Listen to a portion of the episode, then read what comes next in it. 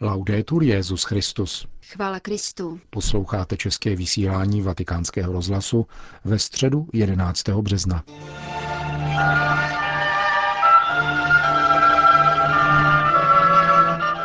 Na svatopetrské náměstí dnes dopoledne na generální audienci přišlo asi 20 tisíc lidí. Petrův nástupce pokračoval v cyklu katechezí o rodině tématem, které začal minulý týden, totiž posláním seniorů.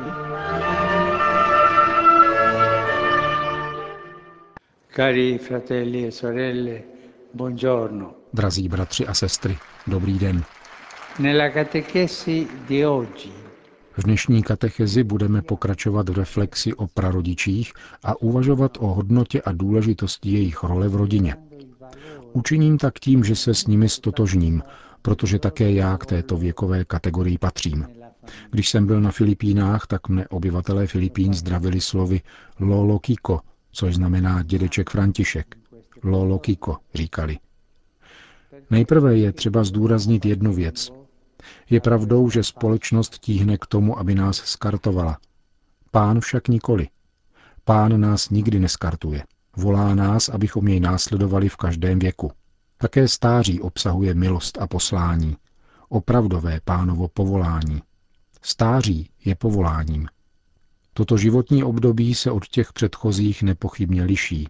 Musíme jej také trochu vynalézt, protože naše společnosti nejsou připraveny duchovně ani morálně přiznat této životní etapě její plnou hodnotu. Kdysi skutečně nebylo normální mít k dispozici čas. Dnes mnohem víc. A také křesťanská spiritualita byla poněkud zaskočena. Je třeba uchopit spiritualitu seniorů. Díky Bohu však nechybějí svědectví svědců a světic pokročilého věku. Sono stato molto colpito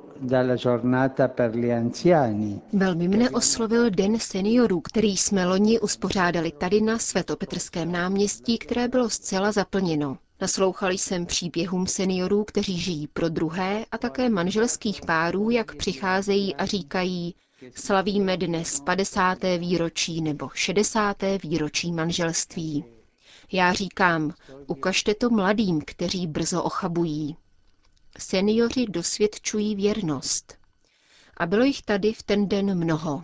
V této reflexi je třeba pokračovat v církevním i občanském prostoru. Evangelium nám o tom podává velmi krásný, dojemný a povzbuzující obraz. Jsou to Simeon a Anna, o nichž referuje Evangelium o Ježíšově dětství napsané svatým Lukášem. Oba byli zajisté seniory, stařec Simeon a 84-letá prorokyně Anna. Věk této ženy nebyl zamlčen. Evangelium říká, že denně s velikou věrností a dlouhé roky očekávali příchod Boha. Chtěli vidět ten den, zachytit znamení, vytušit jeho svítání. Možná už byli také trochu smířeni s tím, že dříve zemřou. Jejich dlouhé čekání však trvalo celý život. Neměli důležitější závazky, než očekávat pána a modlit se. A když Maria a Josef přišli do chrámu, aby splnili ustanovení zákona, Simeon a Anna přišli podníceni vnuknutím Ducha Svatého. Tíže věku a čekání okamžitě zmizela. Rozpoznali dítě, objevili novou sílu k novému úkolu, vzdát díky a vydat svědectví tomuto božímu znamení. Simeon pronesl improvizovaný chvalospěv, stal se v té chvíli básníkem a Anna se stala první hlasatelkou Ježíše. Mluvila o tom dítěti všem, kdo očekávali vykoupení Jeruzaléma. Cari nonni, cari anziani, mettiamoci nella scia di questi vecchi straordinari. Drazí prarodiče, drazí seniori, výjdeme po stopách těchto mimořádných starců. Staňme se také trochu básníky modlitby. Zkusme hledat svoje slova. Osvojme si tak, kterým nás učí Boží slovo. Modlitba prarodičů a seniorů je velkým darem pro církev. Je to obrovské bohatství a velká injekce moudrosti také pro celou lidskou společnost, zejména pro tu, která je příliš zaneprázdněná, schvácená a roztěkaná. Někdo musí zpívat rovněž pro ně a opěvovat boží znamení, modlit se za ně. Podívejme se na Benedikta XVI., který se rozhodl trávit v modlitbě a naslouchání Bohu poslední úsek svého života – to je krásné. Velký věřící pravoslavné tradice z minulého století Olivier Clement říkával, civilizace, kde už se nikdo nemodlí, je civilizací, v níž stáří už nemá žádný smysl. A to je děsivé. My potřebujeme především seniory, kteří se modlí, protože k tomu je nám dáno stáří. Potřebujeme staré lidi, kteří se modlí, protože k tomu nám bylo dáno stáří. Modlitba starých lidí je krásná. Můžeme děkovat Pánu za obdržená dobrodiní a zaplnit prázdnotu nevděčnosti, která jej obklopuje. Můžeme se přimlouvat za touhy nových generací a dávat důstojnost paměti a obětem z minulosti. Můžeme připomínat ambiciozním mladým, že život bez lásky je vyprahlý. Můžeme ustrašeným mladým říci, že úzkost před budoucností je možné překonávat. Můžeme učit mládež příliš zamilovanou samu do sebe, že větší radostí je dávat, než dostávat. Babičky a dědečkové jsou stálým sborem velkého duchovního chrámu, kde jsou prosebná modlitba a chvalospěv oporou společenství, které pracuje a bojuje na poli života.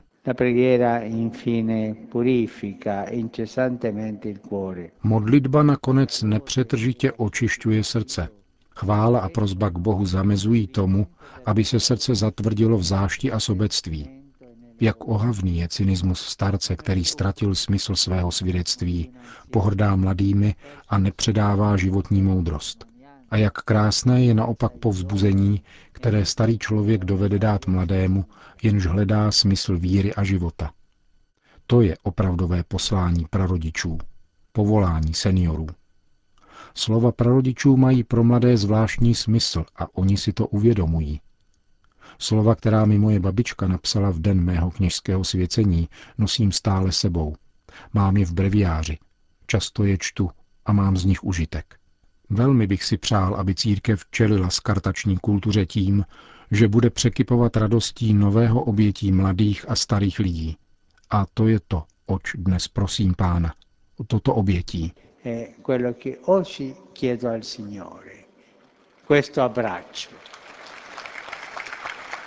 To byla katecheze papeže Františka, který v závěru generální audience po společné modlitbě odčenáš všem požehnal. Dominus vobiscum. Et cum spiritu tuo. Sit nomen Domini benedictum. Et hoc nunc et usque in seculum. Aiuterium nostrum in nomine Domini. Qui feci celum et terram. Benedicat vos omnipotens Deus, Pater, et Filius, et Spiritus Sanctus. Amen. Další zprávy. Vatikán. V závěru dnešní generální audience papež František požehnal původní poutní hůl svaté Terezie z Avily, čímž předznamenal blížící se jubileum této světice. Relikví, která od října minulého roku putovala po všech světadílech, svatému otci přinesla čtveřice poutníků. Spolu s nimi se audience účastnilo více než 50 věřících z diecézí Avila a Alba de Tormes, kde se karmelitka a učitelka církve narodila a zemřela. Od letošního dubna do července poutní hůl navštíví karmelitánské kláštery ve Španělsku a další místa spojená s působením avilské mističky. Svatá Terezie od Ježíše se narodila 28. března roku 1515.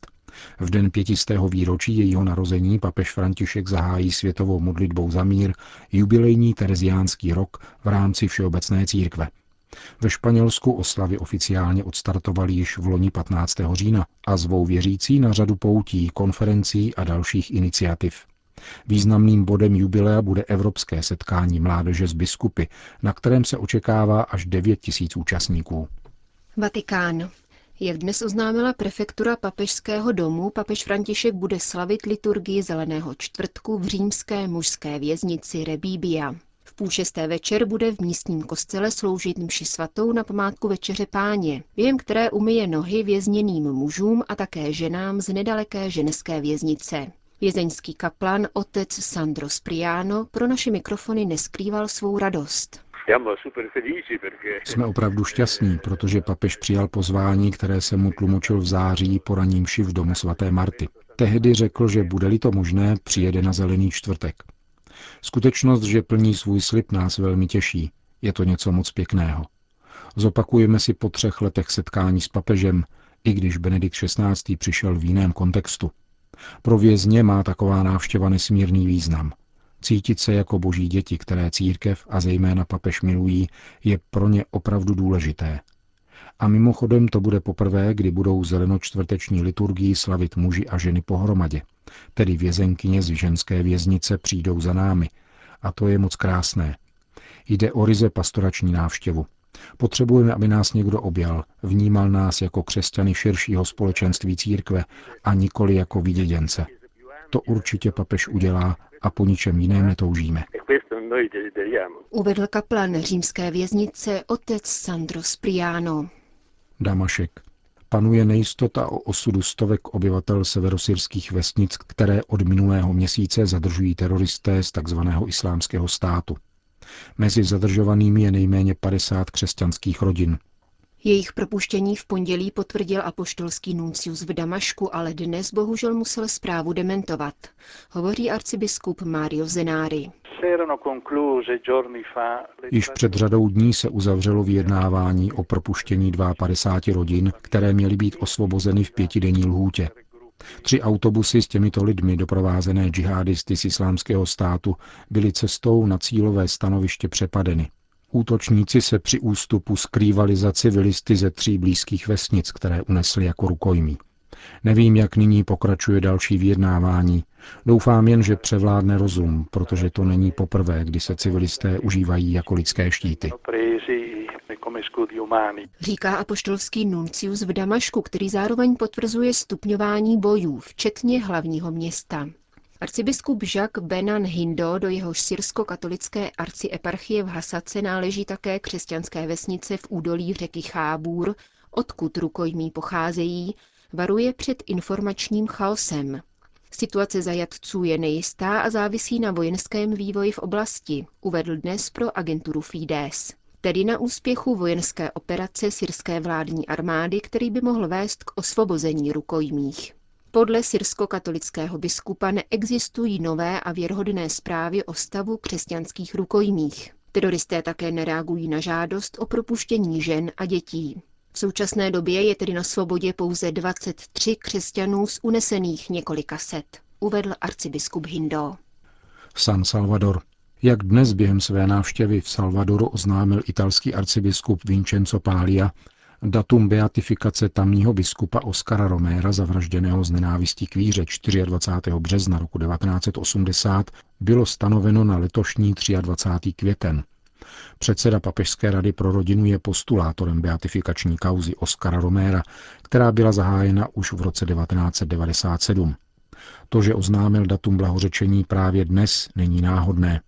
Jedná se totiž o předvečer jiné památky. 12. března roku 1977, tři roky před Romérovou smrtí, byl totiž v Salvadoru zavražděn jiný katolický kněz, jezuita otec Rutilio Grande. Zemřel spolu se dvěma rolníky cestou na bohoslužbu v jedné vesnické oblasti a stal se tak první obětí z řady zločinů proti katolickému kléru v zemi, jejíž vláda se prohlašovala za katolickou. Také v případě otce Rutília Grandeho otevřela salvadorská diecéze počátkem tohoto ledna kauzu svatořečení. Cílem středoamerické církve je vést obě kauzy společně k plnému uznání svatosti obou mučedníků. Důvodem je úzká vazba, která je pojí z teologické a pastorační perspektivy, vysvětlil arcibiskup Pália. Salvadorský jezuita hrál zásadní roli v Romérově pastoračním obratu, který se odvolává k 28. paragrafu apoštolské exhortace Evangelii Nunciandi. Papež František se s tímto svým spolubratrem setkal v 70. letech.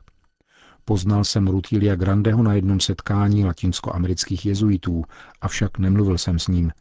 Po jeho smrti jsem se o jeho postavu hodně zajímal. Opustil totiž centrum, aby odešel na periferii. Byl to velikán, prohlásil o salvadorském jezuitovi Petrův nástupce. Končíme české vysílání vatikánského rozhlasu. Chvála Kristu. Laudetur Jezus Christus.